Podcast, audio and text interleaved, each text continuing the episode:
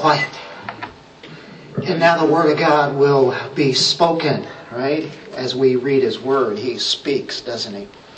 And I want to tell you, I am amazed as I have been going through, and we all have been going through Romans chapter 9.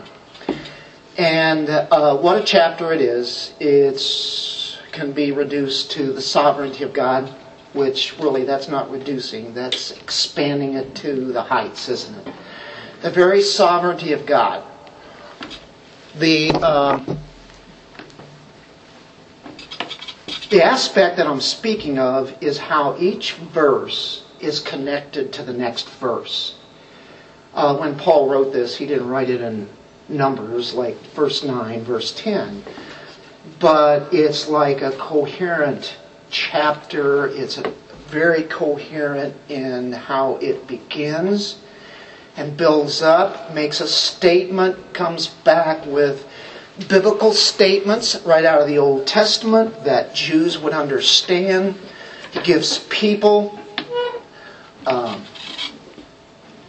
names that they would have known, whether it be Abraham, Isaac, Jacob, Moses. He uses those, that's what we have seen so far in chapter 9, to back up the aspect that God is faithful to his promises that we see in verse 6, where people would be asking, but it is not as though the Word of God has failed. They would be saying that God made promises. God and His Word said this, and are you saying that God is done with Israel? What's the plan here? What's the deal, Paul? And so he says, well, certainly not.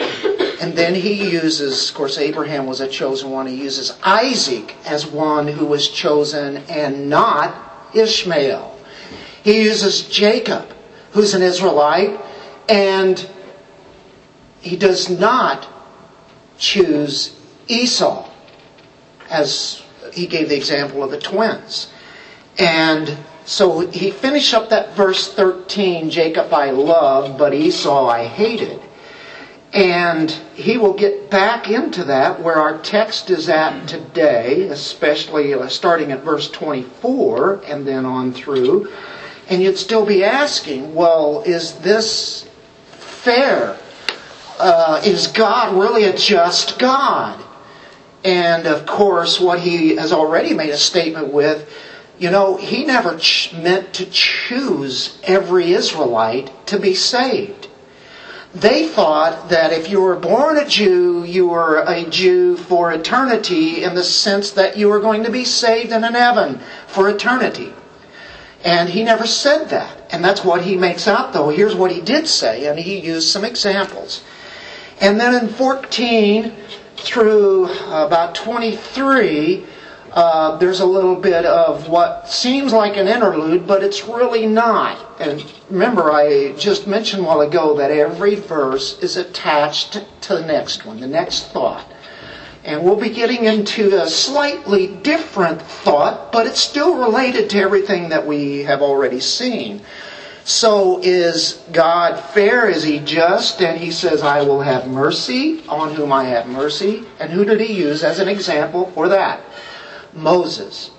And I will have compassion on Moses or anybody that I choose to do. I can do that. I'm the sovereign God. God is God, right? He can do that. Uh, but he also said that he hardens whom he so desires also. And that he did to Pharaoh. He didn't choose to give mercy to Pharaoh, but he did Moses.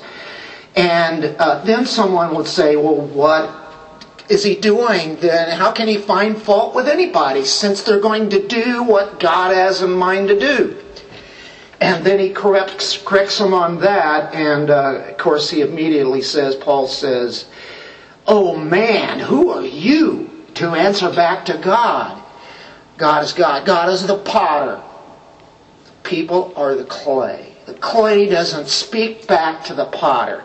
And he uses that great example on the last time we were in Romans a couple of weeks ago. Daniel did last week, which uh, we really uh, thank the Lord for that message. It was really, really good that came out of um, um, First was it uh, 1 Samuel 28, I believe, yeah. And we see that that uh, kind of ties in really with kind of where we're dealing at today. And uh, Saul was not one that God had chosen. The people actually wanted a king. And that was the kind of man that they would want somebody of high stature, somebody who looked good outwardly. That wasn't exactly what God had in mind. And uh, so, of course, his king that he has then next is going to be David. That's how God works. Man always chooses the man way and not the God way. And so that brought us through the section that was very, very difficult for many people today. It would be where God demonstrates his wrath so that his glory can be seen. And we talked about the attributes of God.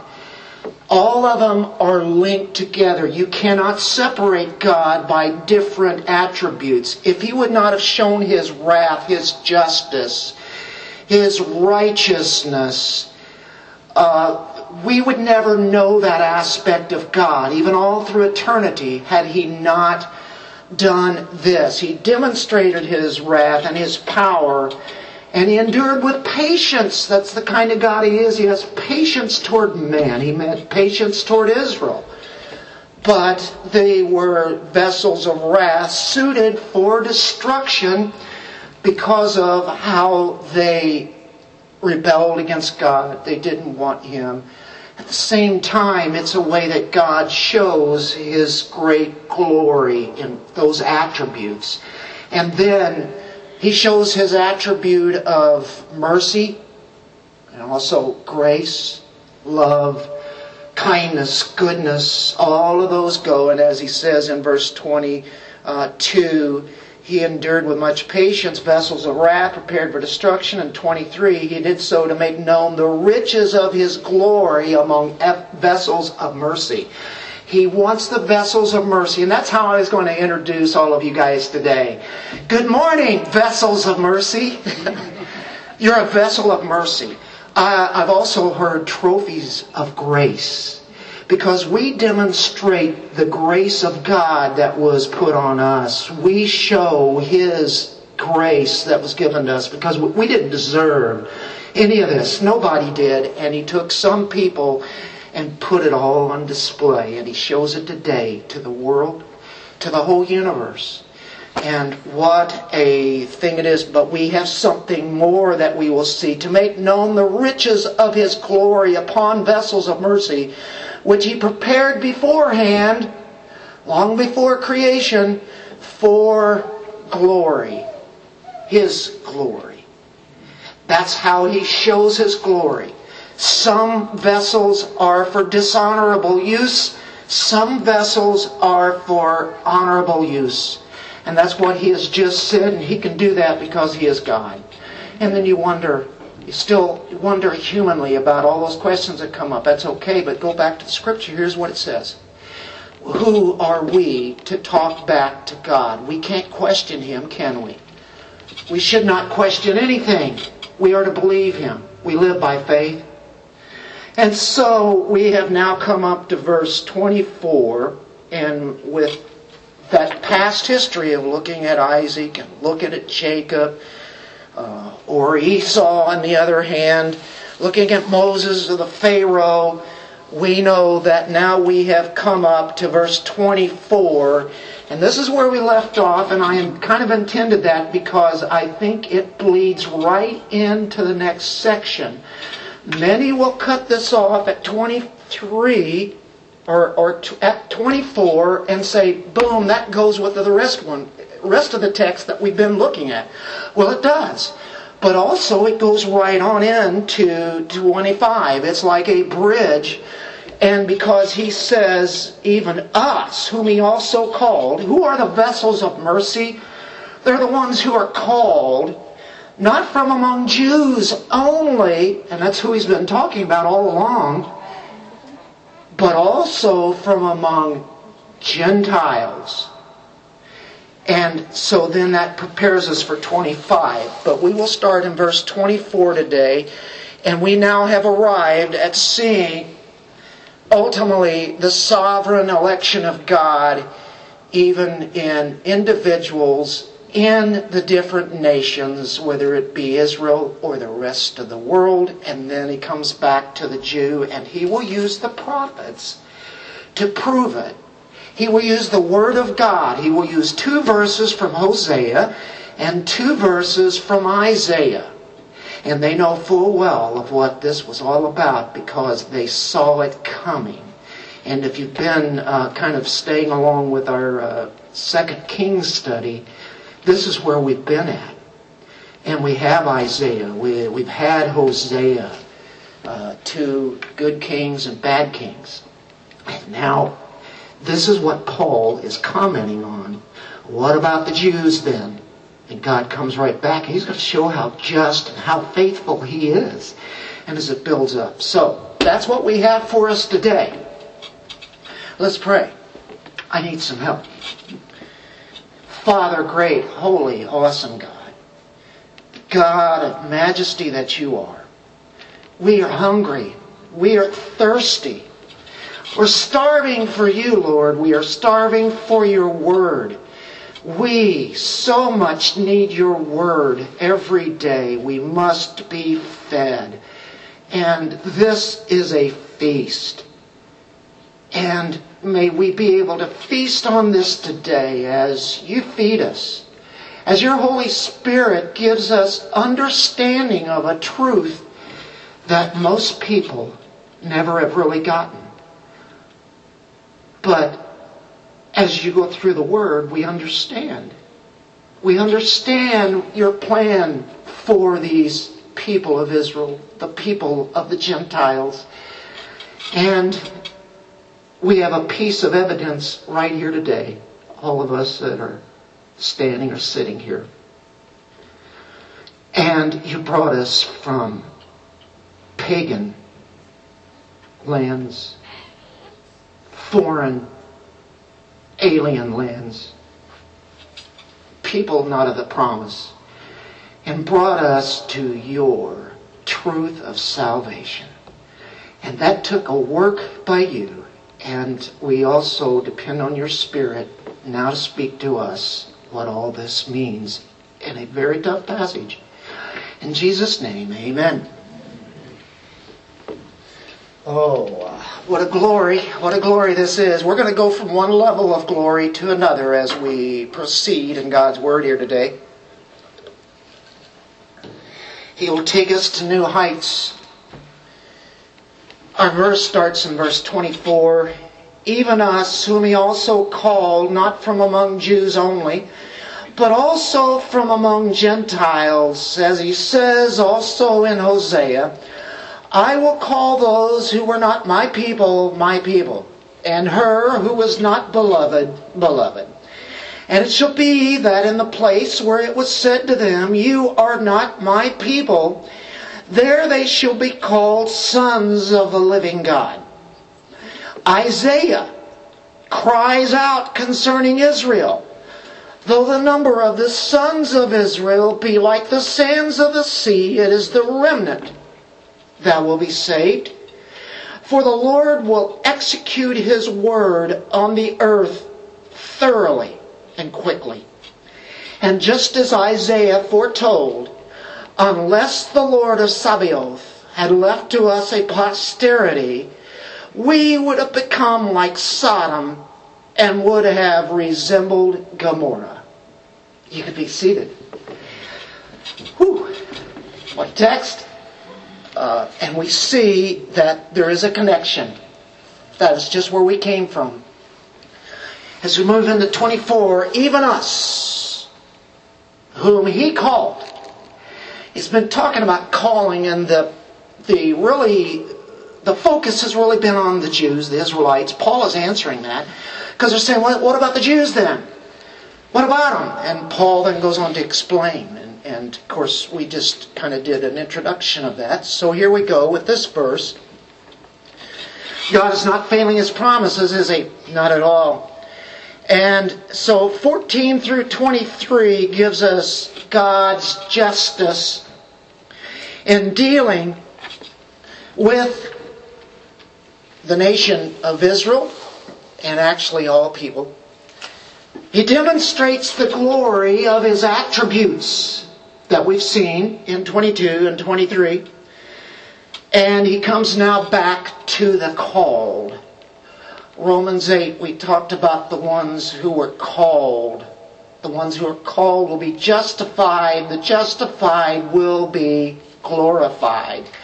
The called, who are the called, right? Well, it's the ones who that are the vessels of, uh, not the wrath, but the vessels that will see the riches of his glory. We are vessels of mercy.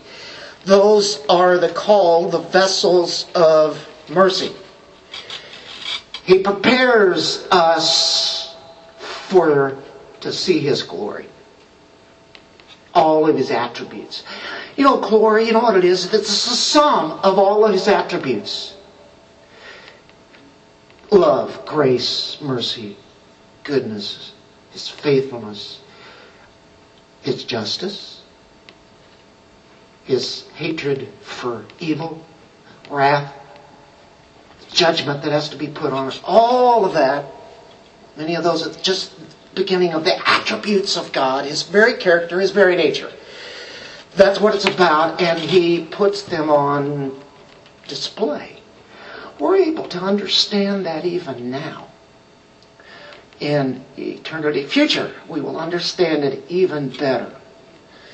But he gives us so much to look at here to realize that. So Paul returns to his point that he began at and going all the way to 9.1 i'm telling the truth in christ i'm not lying my conscience testifies with me in the holy spirit that i have great sorrow and unceasing grief in my heart and he says i wish myself were accursed separated for christ for the sake of my physical brethren my kinsmen and then he says, and then they would say, yeah, yeah, okay, yeah, you really care for them, but you're saying here that God has abandoned them.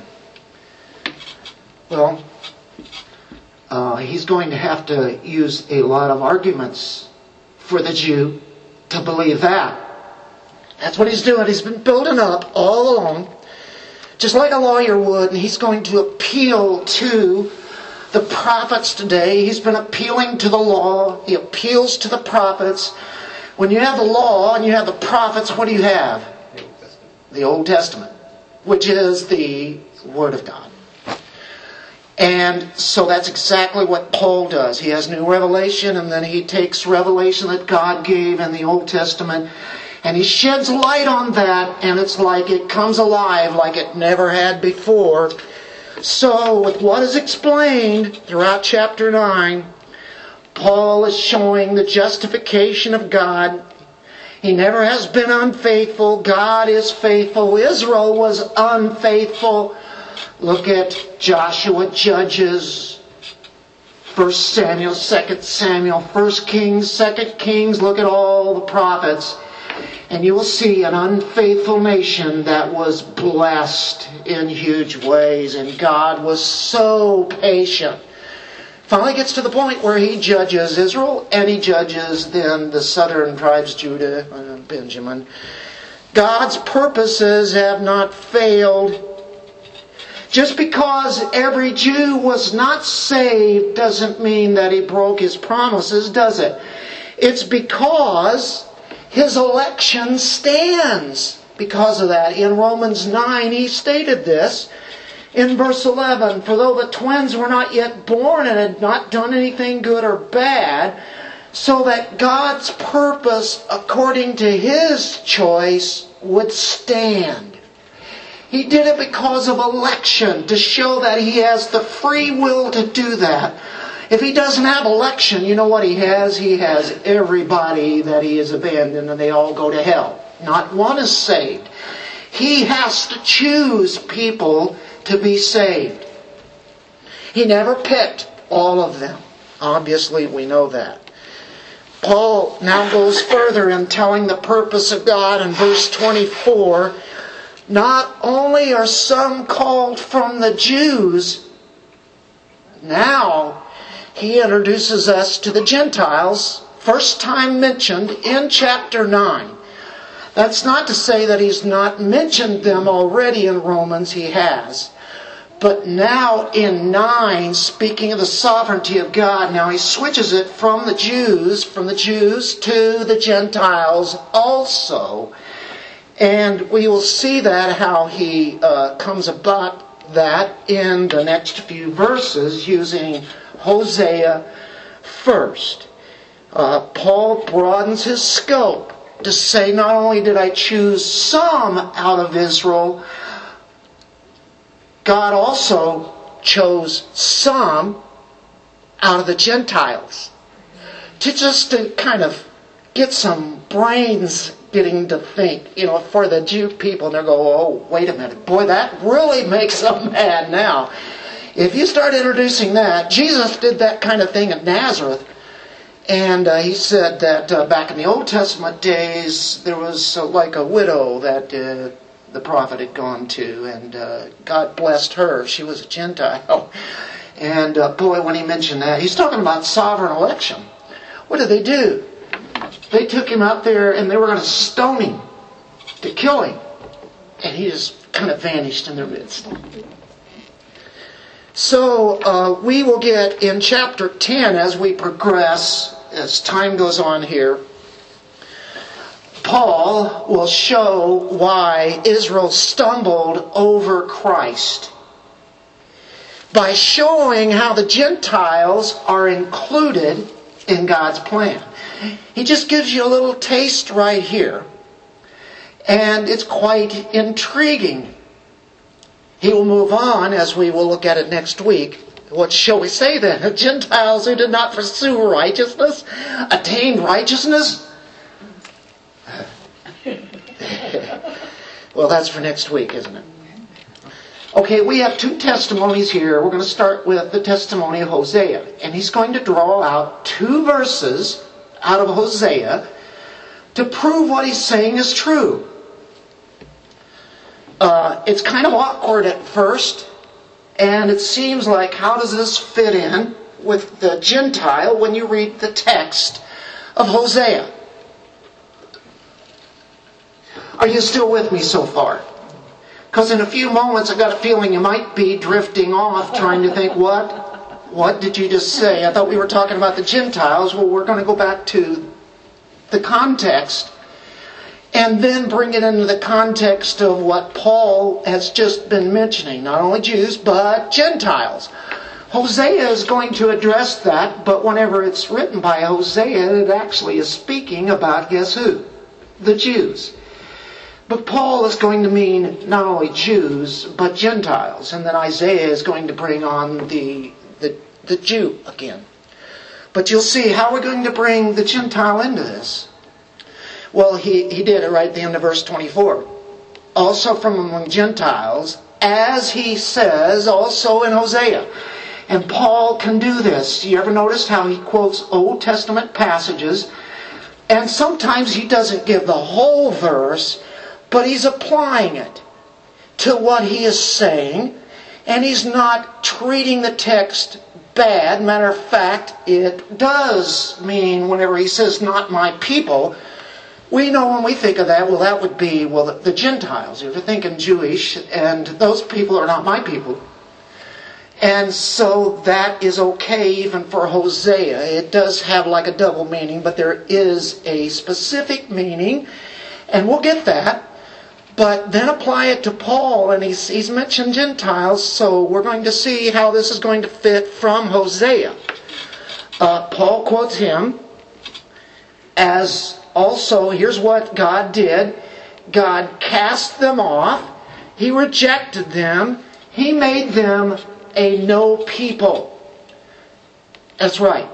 And did you know, as we studied Second Kings, we kept seeing the prophets basically saying that kind of thing. He was going to judge them severely.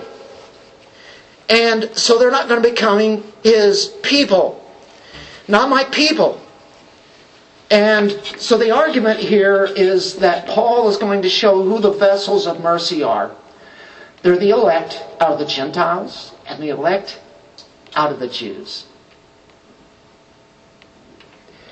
My people, my people. Okay, Hosea says this, doesn't he? I will call those who were not my people, my people. And her who was not beloved, beloved. Now that's part of the text that Paul is borrowing right out of Hosea to solidify his argument. By the way, this is an effectual call when he says, I will call those who are not my people, my people. That to me is talking about us. I'm a Gentile. I was not born Jewish, Jewish blood. I don't have that. But I am was not a people. If you go back in history, I'm not that chosen race. You're not of that chosen race, unless you have some Jewish blood in you, right? Somehow, some way. But it doesn't matter. Um, the church is made up of Jews and Gentiles. Um, and but we've got to we've got to try to get back here to Hosea and try to make some sense out of that. Uh, what I'm going to do is go back to Hosea and read the verse that he is quoting, and then we'll go back to chapter 1. We go to 223. You have uh, Hosea just before Joel, or if you can get to Daniel, the next book is Hosea. And the verse that Paul is quoting is in 23, 223. It's going to be the second half of this verse, but I'll read that whole verse.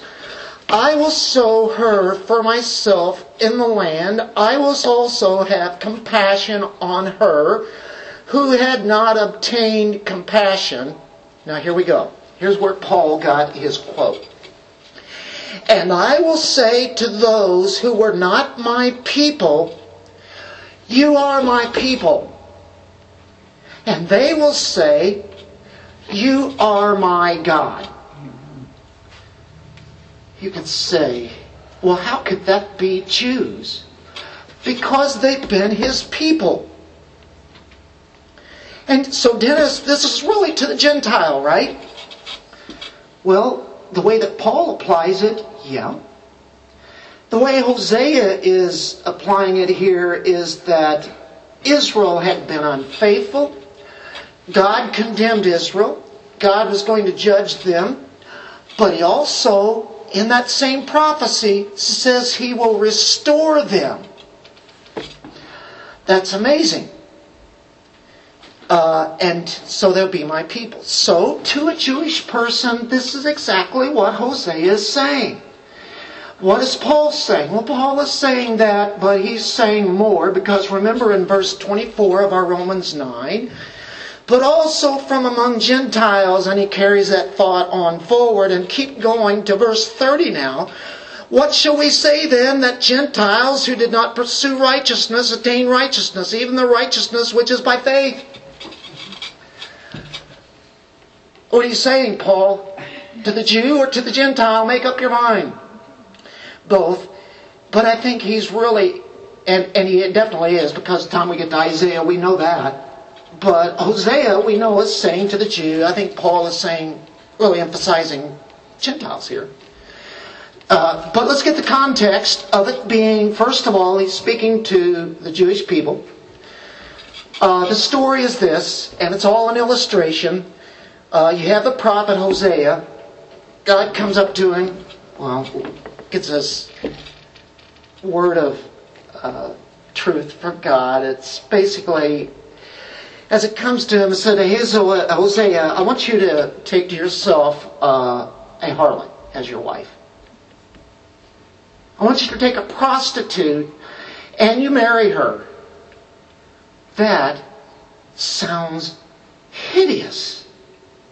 Why would a, a God who is righteous and true ever want one of his children to marry someone who is a prostitute? Would he do that today? No. He's not going to tell you that. Don't ever let somebody come up to you and say, Well, I'll tell you what. My wife is going to be a prostitute because God says it's okay, and I can go right to Hosea and show you that. It's another one of those cases like we had last week as Daniel presented the, the witch at Endor and, and what she saw, you know, seeing Samuel. Sometimes there's kind of a one time happening that God is free to do. His overall purpose and plan is for us to be unequally yoked or to be equally yoked. Well, we know that Christians are to marry of the same kind, a Christian with a Christian. You get married to an unbeliever, it's going to be very difficult. Can God work through that? Yeah, sure can. We can we can test to that. Many of us can. God's really gracious. I wouldn't test him, but we know that God, eh, it is right and it's true that that's the way it's supposed to work. In this case, that's not what God is doing. He's taken a very righteous man, declared righteous because of God's grace, and here we have him saying, "Go, go get her, and uh, I want you to have children." And there are three names we're going to get, and catch a load of these names. They say a, lot here. By the way, the woman eventually is going to leave Hosea She's going to go to other lovers. What did Israel do? Was Israel married to God? Yes. What did Israel do? They went after other idols, other gods.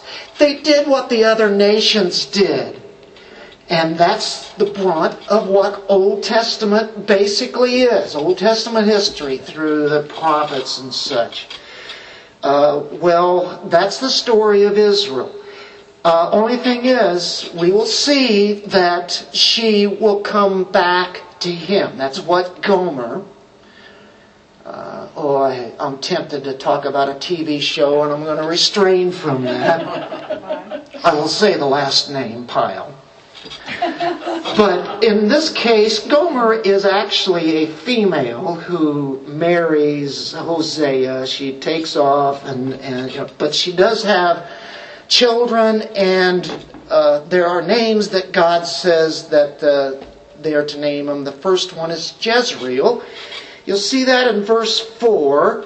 Uh, Jezreel means scattered. If you have your outlines, I do have that on there. That's interesting. Uh, whenever uh, Assyria came for the Israelites, the Jews in the northern kingdom, what did the Assyrians do with the Israelites. Most of them were taken captive and were scattered all over the Gentile lands. And that's what happened. Uh, prophecy, it said it was going to happen, it happened. So they have one child by the name of Jezreel. The second one is found in verse Six, then she conceived uh, and again and gave birth to a daughter, and the Lord said to him, Name her Lo Ruhamah, which means not pitied. Uh, no mercy is the idea. So there's going to be scattered people. There's going to be people of not pitied by God. He pitied them for a long time, though, didn't he? He gave them mercy decade after decade, century after century, he did. But finally, it was going to come to the point where there was no mercy. He was going to bring on judgment. They were going to be scattered, no mercy, because he says, I will have no compassion on the house of Israel that I would ever forgive them. Verse 7, but I'll have compassion on the house of Judah and deliver them by the Lord the God. So he's speaking to the northern kingdom here at this time uh, and will not deliver them by bow, sword, battle, horses, or horsemen. At this time, he's speaking there of the uh, uh, northern Israel. Now, when she had, re- uh, in verse 8, uh, weaned Lo Ruhamah, she conceived and gave birth to a son, and the Lord said, Name him Lo Ami. Lo means no. Remember the other one? Lo Ruhamah? Lo is no. That's easy to figure out. L O, no. This one, which was no mercy. Here, lo ami. And what does lo ami mean? Not my people. Not mine. So now what we have is that uh, we have three names here that God has given, and they mean scattered, not pitied, not my people. And who is this? It's Israel. It's, it's no way it is Gentiles at all in this text.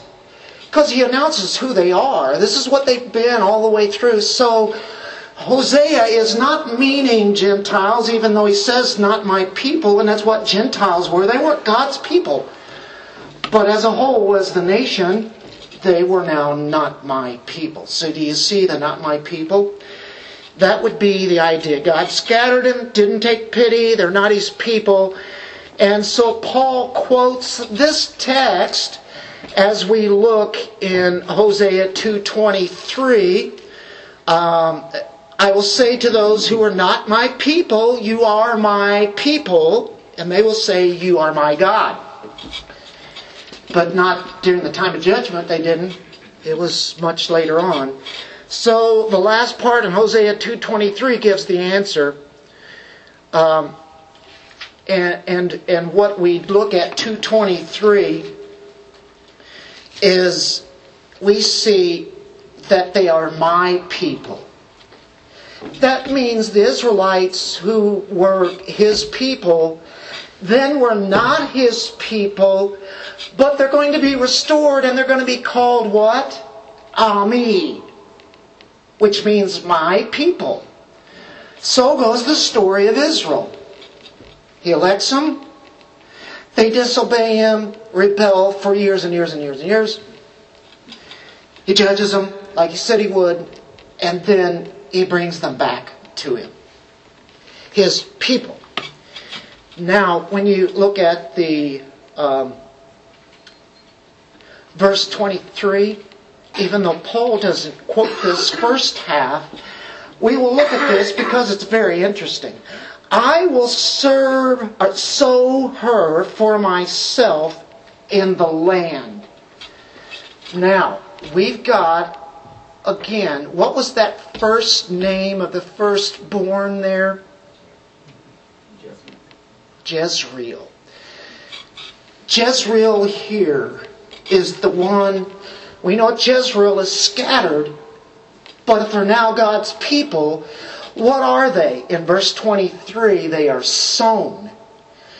And what do farmers do when they go out into the fields? They would scatter the seeds. They are now scattered or sown for himself. They are brought back into the land and sown. Are you getting this now?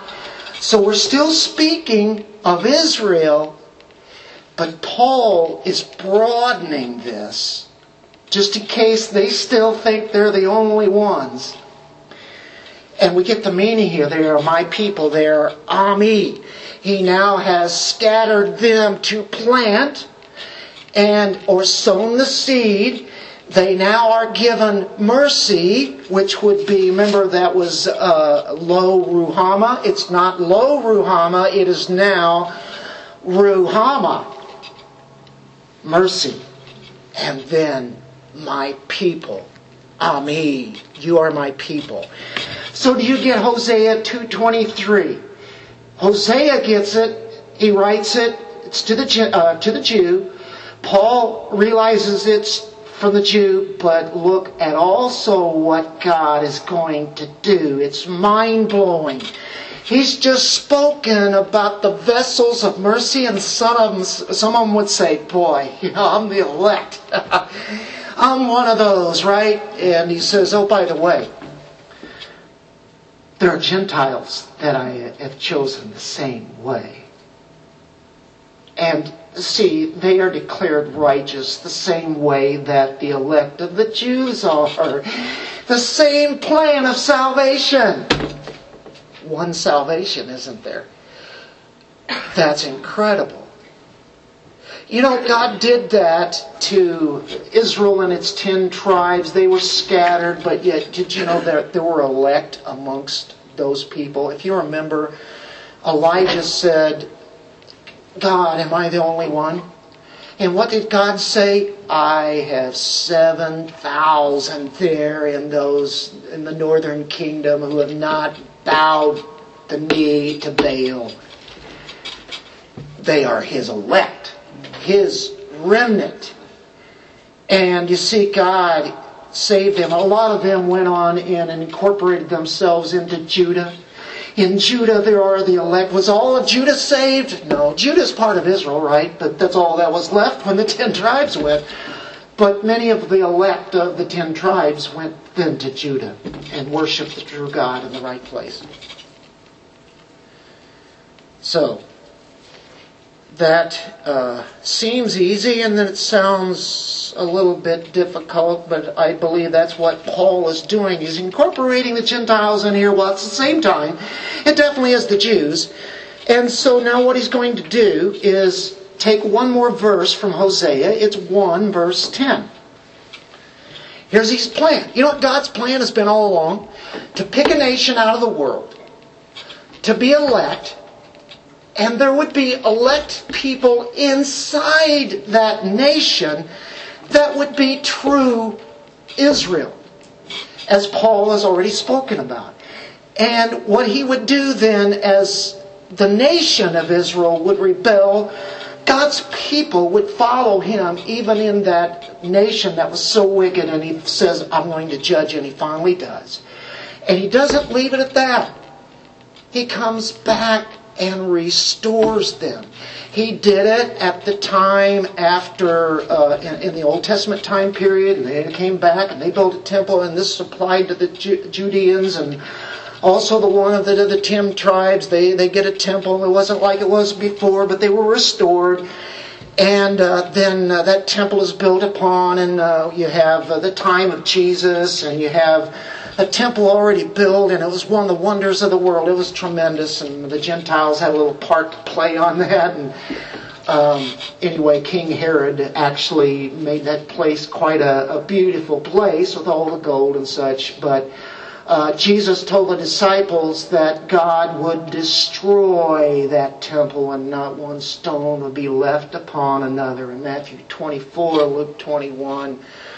Uh, we get that in uh, Luke also. And, and so what we have is God again judging them, and 70 AD happened, and He did it. And you can say, okay, then that was it. That's finally it. God is sick and tired of them, and He's not going to put up with them any longer. And most people write Israel off. But God is a God of election. God is a sovereign God. And when you go through Romans 9, 10, and by the time we get to Romans 11, Paul is saying that he is going to restore Israel. There's going to be Jews who will believe in the Messiah. And he doesn't forget about nations. You'll see nations in the very future, the very future kingdom, uh, eternal state. Nations are there. What's wrong with nations? Well, without God, they're nothing. God intended there to be nations. There's nothing wrong with it. He made it to be that way. He made borders. He made nations. He made all, everything, and nations were important to him. The nations will come up to worship me, he says. And that means there's going to be people from every tribe and tongue. All over the world. When you see that God so loved the world, that's what he's speaking. There's going to be people from every nation, tribe, tongue. The world.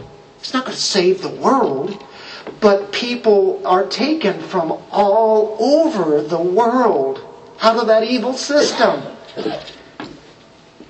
That is the idea of the word world. And there are many ideas we can go with that, but we need to go back to Hosea. Did we do 110 yet? Did I read that? Okay, I'm sorry, Mom. This is why I go too long, folks. Thank you. um, got a couple dollars. I'll get to you. sorry. Okay. Something so serious. Sometimes you have to have just a minute break. Okay, here we come. Okay, number 10, verse 10, 110 Hosea. This is exactly, well, well, basically what Paul is quoting. Yet the number of the sons of Israel be like the sand of the sea, which cannot be measured or numbered. That sound familiar? Over and over. And that started with Abraham, God's promise. He kept his promise. And in the, and in the place where it is said to them, wherever they're at, he's going to speak to them. You are not my people, it will be said to them, You are the sons of the living God. Now, we know that applies to Israel. But are we looking at Israel here as mentioned in verse 24? And as it links up with where we're at? You're my people.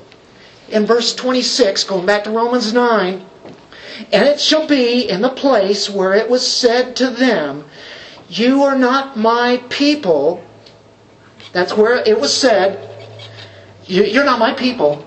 There they shall be called sons of the living God.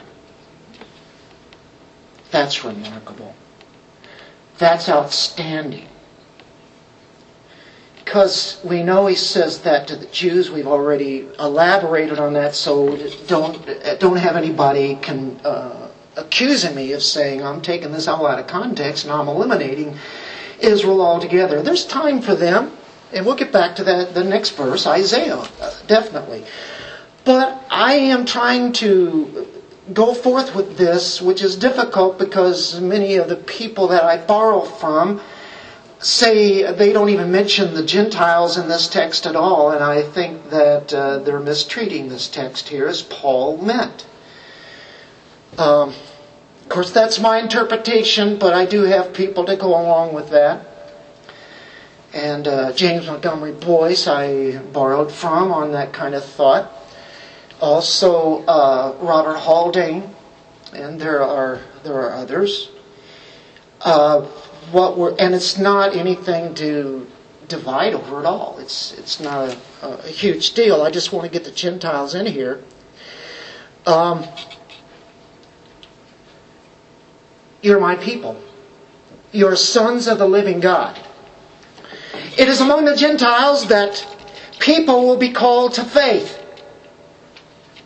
Started with the Jews, they will be called sons of the living God. Any Jew that was uh, saved would be the same thing. The sons of the living God. Why did he say living God? If you're a Gentile, what kind of God do you have? You have a dead God. You have pagan idolatry. They made up the gods. The gods came from the demons. And there are no gods at all. They don't even exist. There's only one God, one God. Isaiah says there's only one God. There's no other gods had no other gods before me. It says that in the Ten Commandments because there are no other gods.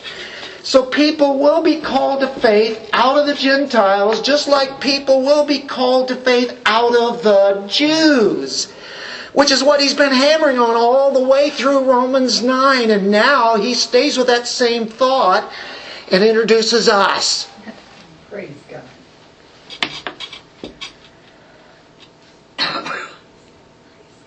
Second, or First Peter chapter 2 verse 10. He used this quote.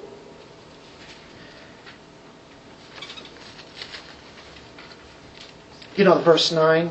You're a chosen race, royal priesthood, a holy nation, a people for God's own possession, so that you may proclaim the excellencies of Him who has called you out of darkness into His marvelous light. Here we go, verse 10. Peter quotes this right out of our Hosea, or Romans, but I think he's borrowing from Hosea here. For you once were not a people, but now you are the people of God. You had not received mercy, but now you have received mercy. Do you see those words? Mercy. People of God, right? Uh, you were scattered. Uh, Peter often mentions that to people who are scattered all over the world. That's how he, uh, I think, uh, introduced that. He called them aliens scattered throughout Pontus, Galatia, and, and, so on and so forth in the first verse of this book. I, uh, I'm amazed that Peter would say this. What he's saying is that you once were not a people he can speak to the Gentile. He could actually even speak to the Jew here. But who do you think? I, I really believe he's speaking to Gentiles for the most part here and Jews who had become Christians.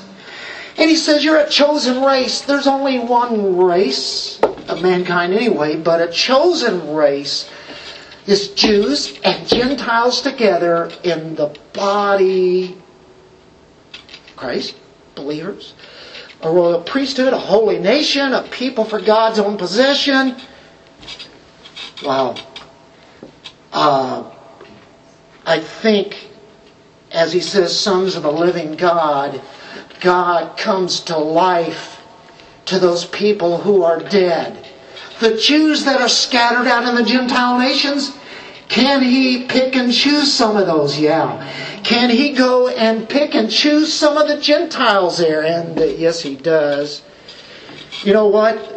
Israel as a whole rejected the Messiah, and his election of the Gentiles really should not have taken anybody's surprise because he has mentioned that.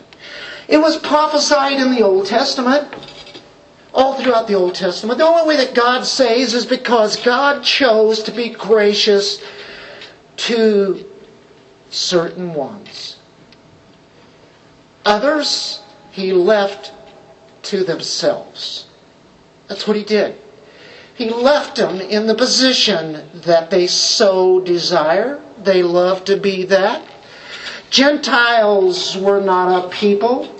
When the Jews were cast off for a time, they were not a people. They did not have a special relationship with God. They didn't have the love of God. They didn't have the mercy of God. They knew not God. They were foreigners to the covenant. The Israelites were foreigners to the covenant.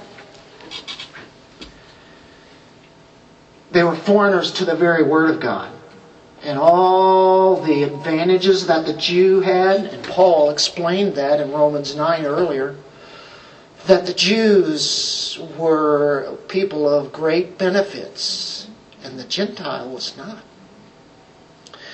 Well, that's the testimony of Hosea. By the way, before we go into the next one, we're all saved by grace alone, right? And that's really what Paul is trying to say throughout all the book of Romans. That you're justified by faith through grace. And grace alone. Jews, the only way that you came to God, it was because you were so high and mighty and obedient to God. It's God, God gave you grace. And we know that the Gentiles, the only way they could have come to God was through grace. We're going to look at Ephesians 2 12 for a moment here, and I really need to move on. But this reminds us, and this really should take place in giving us a little insight on how we apply this today. Verse 11, therefore, when you have therefore, it's because of this doctrine. Remember this. Always remember this, folks. We don't know how good we really got it. Because look at this. That formerly you, the Gentiles in the flesh, who are called uncircumcision by the so called circumcision, the Jews, which is performed in the flesh by human hands, remember that you were at that time separate from Christ, excluded from the commonwealth of Israel, and strangers to the covenants of promise. And look at this having no hope and without God in the world. And if God would have continued that, with us being born here in America, we would have been considered Gentiles. There are some Jews here in America, I know, but as a whole, not a whole lot. We would have all been the same position that they were, that Paul wrote to at that time.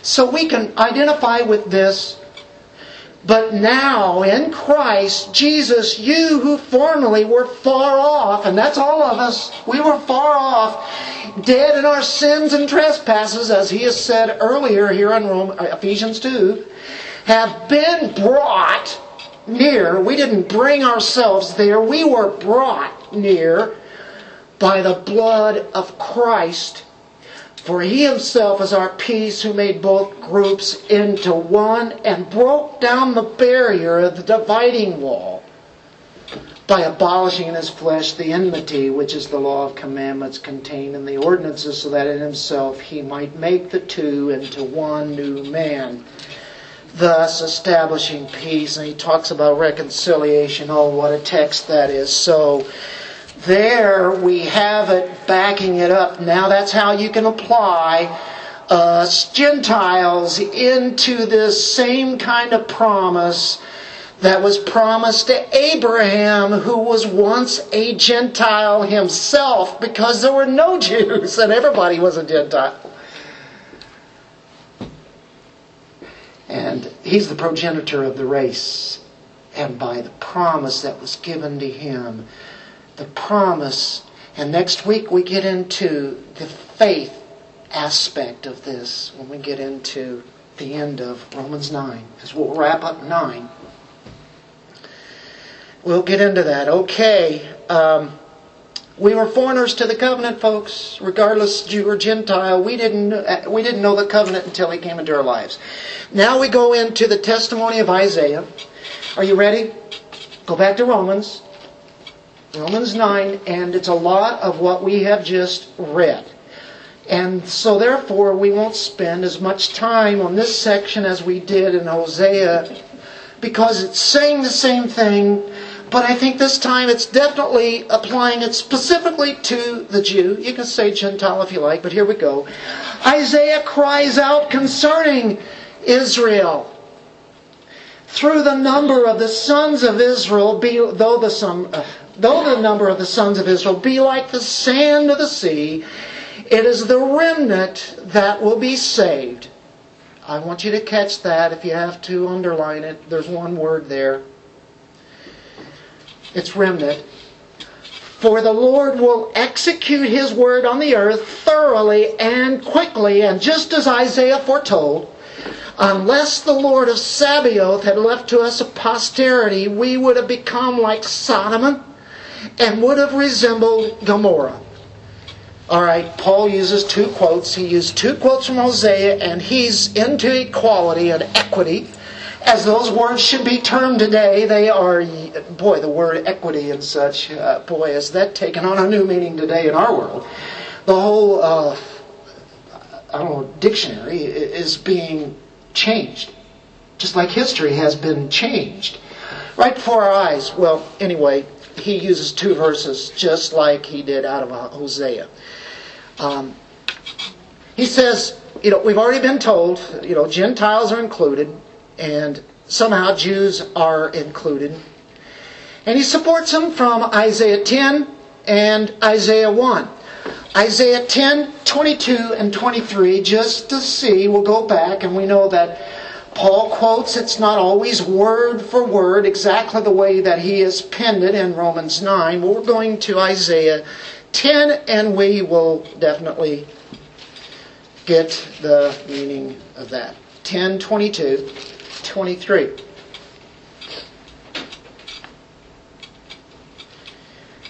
For through your people, uh, can I say though, for though your people, O Israel, may be like the sand of the sea, only a remnant within them will return. Oh, Isaiah said that? Are you serious? I thought all Israel was going to be saved. And he says, Don't you know? Isaiah says even though the number of Israel is like the sand of the sea, only a remnant will return. A destruction is determined, overflowing with righteousness.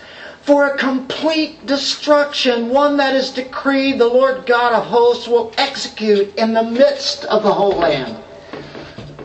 Isaiah said it. He said what Hosea said. And he says it here in chapter 10 a remnant. What's a remnant? Uh, it's not the whole thing, it's a little bitty piece. It's a piece, it's a small piece. And you ever heard of remnants that come from a rug?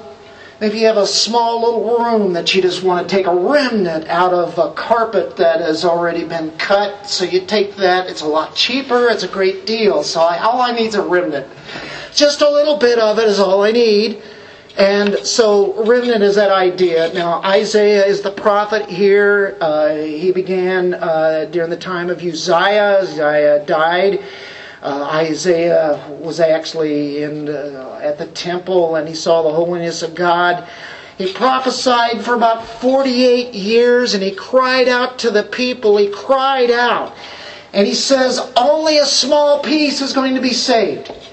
Over and over and over and over and over and over and over, Isaiah says it, Hosea says it, all the prophets say it, there's a remnant, there's a remnant. Okay, you say, Dennis, what do you mean? I see it here in Isaiah. If you were a Jew, you'd be questioning this. They missed it. They missed the Messiah. They missed everything. Look at this. Look at this. We're going to look at, a few of them. We're going to go real quick. Somehow we're going to go quick. Go to 1 Kings. 1 Kings is where we've been studying on Tuesday night. Uh, well, 2 Kings lately, but we did 1 Kings. 1 Kings chapter 19, 18. And here you have Elijah. Elijah's really feeling down, and uh, he thinks he's the only one, right? It's that text. So he departed from there and found Elisha the son of Shaphat. Well, uh, oh, what did I say? 1918, right? Yeah, what too far ahead. Yet I will leave 7,000 in Israel, all the knees that have not bowed to Baal, and every mouth that has not kissed him. He says, I will leave 7,000 in Israel. That's a little bit. They had a lot more than 7,000. Okay, moving on. Go to 2 Kings chapter 19. And this ought to be familiar to the Tuesday night study right here because we just finished this uh, a couple of weeks ago or so. Verse 30 and 31. It'll be familiar. The surviving remnant of the house of Judah will again take root downward and bear fruit upward. He's going to judge them. But what's he saying here? There's going to be a surviving remnant. For out of Jerusalem will go forth a remnant and out of Mount Zion, survivors, the zeal of the Lord will perform this. Right? Okay. Romans 11.5 uh, says this. In the same way, then, there has also come to be at the present time a remnant according to God's gracious choice. A remnant that is chosen by God, elected by God. I don't have time to do all of these, but go to go back to Isaiah Isaiah 11 11, and we're getting ready to uh, complete this. Isaiah 11 11. And you will not believe how many times God uses remnant. How could the Jews ever debate this election? Why would they be against election when God says there's only been a remnant? And it's my choice. Here we go, Isaiah 11 11. That it will happen on that day that the Lord will again recover the second time with his hand the remnant of his people who will remain from Assyria, Egypt, Pathros, Cush, Elam, Shinar, Hamath, from the islands of the sea, everywhere, and he'll bring them back. A remnant of Israel, of the nation of Israel. We know there's a remnant of, of, of, the Gentiles. Who's he speaking to? Well, the, the context of Romans here, context in Isaiah, is speaking of Judah, speaking of uh, Israel, uh, about the, the, branch, the Messiah, and such. Uh, Isaiah 11:16, that's easy. And there will be a highway from Assyria for the remnant of his people who will be left, just as there was for Israel in the day when they came up out of the land of Egypt. Uh, we keep going about this remnant. Look in chapter 28, verse 5. Isaiah 28, verse 5. Remnant. In that day, the Lord of hosts will become a beautiful crown and a glorious diadem to the remnant of his people. Uh, we have Jeremiah, Jeremiah 23 3. It's the very next prophet over. 23 3 of Jeremiah.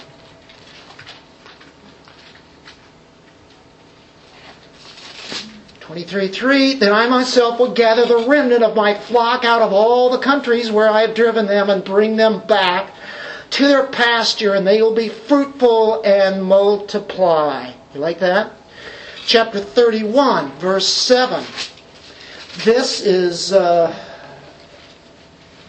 a time for joy here. Uh, 31, 7. For thus says the Lord, sing aloud with gladness for Jacob and shout uh, among the chief of the nations, proclaim, give praise and say, O Lord, save your people, Hoshiana, the remnant of Israel.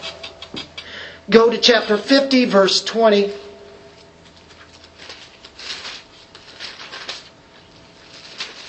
The remnant is everywhere. 20, in those days and at that time declares the Lord, search will be made for the iniquity of Israel, but there will be none, and for the sins of Judah, but they will not be found.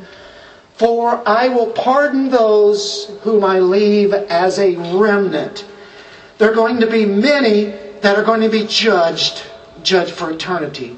But the elect ones, he's going to pardon. And they're going they are the remnant. They're the vessels of mercy.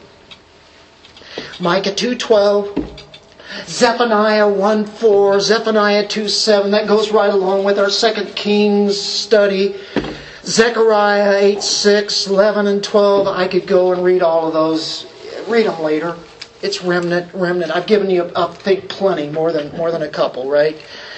Uh, the Lord will execute His word upon the earth, and He's going to do it very decisively. That was said by the prophets. Look at verse 28. The Lord will execute His word on the earth thoroughly and quickly. Is there any reason to elaborate on that? We've seen that, right? We know that. And so there will be destruction, there will be scattering, it will be complete. There will be no appeal, there will be no escape. It'll be a thorough judgment. And uh, now we get to the very uh, last part. Unless the Lord of Sabaoth had left to us a posterity, we would have come like Sodom, resembled uh, Gomorrah. Uh, what's he saying here? He's changing the remnant now to seed. If we go back to Isaiah 1 9, and we did this earlier, we read this earlier, and he is speaking of the same thing. Isaiah 1 9, unless the Lord of hosts had left us a few survivors, what word could you use there and be okay with it? Remnant. He left us a few survivors. We would be like Sodom. We'd be like Gomorrah. If he didn't leave, if he didn't elect some, this is what it's saying. If he didn't elect some, then it'll all be like Sodom and Gomorrah. What's that mean? Are they there today? Is there, are those two cities there? I don't know. They're gone. You don't even know where they're at. Sodom and Gomorrah.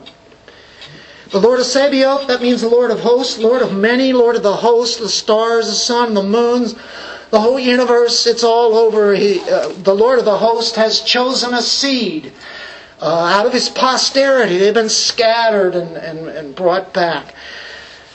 You know what? Haldane said this. Except for election. If it weren't for election, not one of the nation of Israel would have been saved. Do you guys agree? That's what Paul is saying. Haldane is just wrapping this up for us to package up now.